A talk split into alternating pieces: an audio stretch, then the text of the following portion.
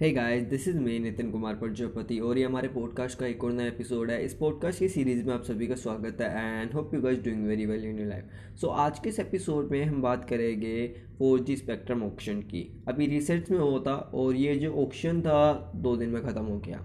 फ़िलहाल जो main players है, वो है जियो एयरटेल और वी जो बना है वी मतलब आइडिया और वोडा को मिला के।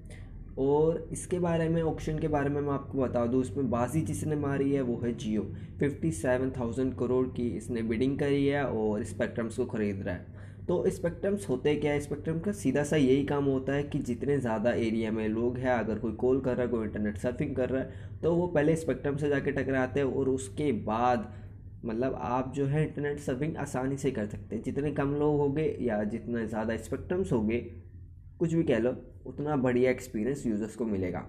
तो इस चीज़ का सीधा सा मतलब यही है कि अगर आपके पास, अगर आपकी कंपनी और आपके पास ज़्यादा स्पेक्ट्रम्स होंगे तो आपके यूज़र्स को बेटर एक्सपीरियंस मिलेगा।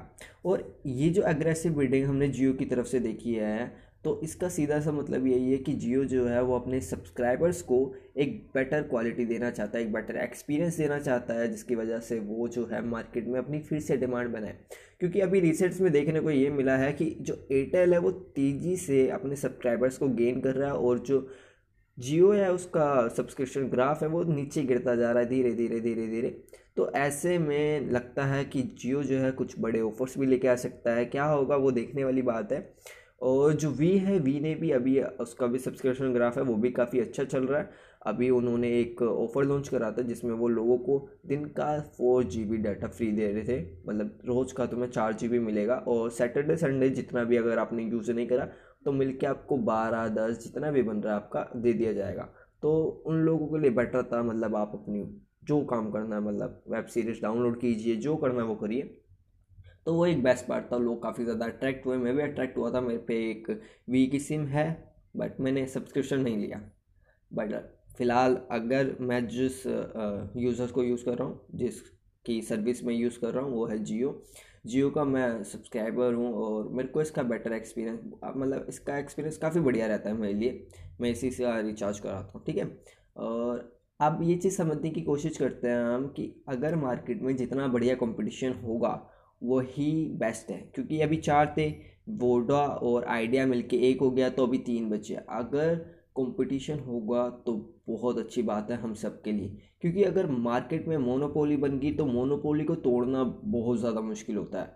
अगर किसी मार्केट में मोनोपोली आ गई मोनोपोली मतलब एक अधिकार एक अधिकार मतलब एक ही प्लेयर अगर है गया तो उस मार्केट में वो भगवान बन जाता है। फिर कस्टमर भगवान नहीं रहता, ये जो है लाइन है कि ना कि कस्टमर भगवान होता है, वो वाली लाइन फिर ख़त्म हो जाती है।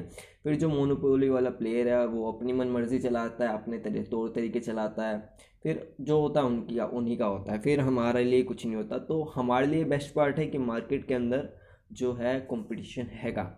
कंपटीशन में ही हमारा फ़ायदा होगा, नहीं तो नहीं होगा। तो ऑप्शन में क्या हुआ? जियो ने सबसे ज़्यादा बिडिंग करी और उसके बाद सभी सबसे ज़्यादा स्पेक्ट्रम्स है।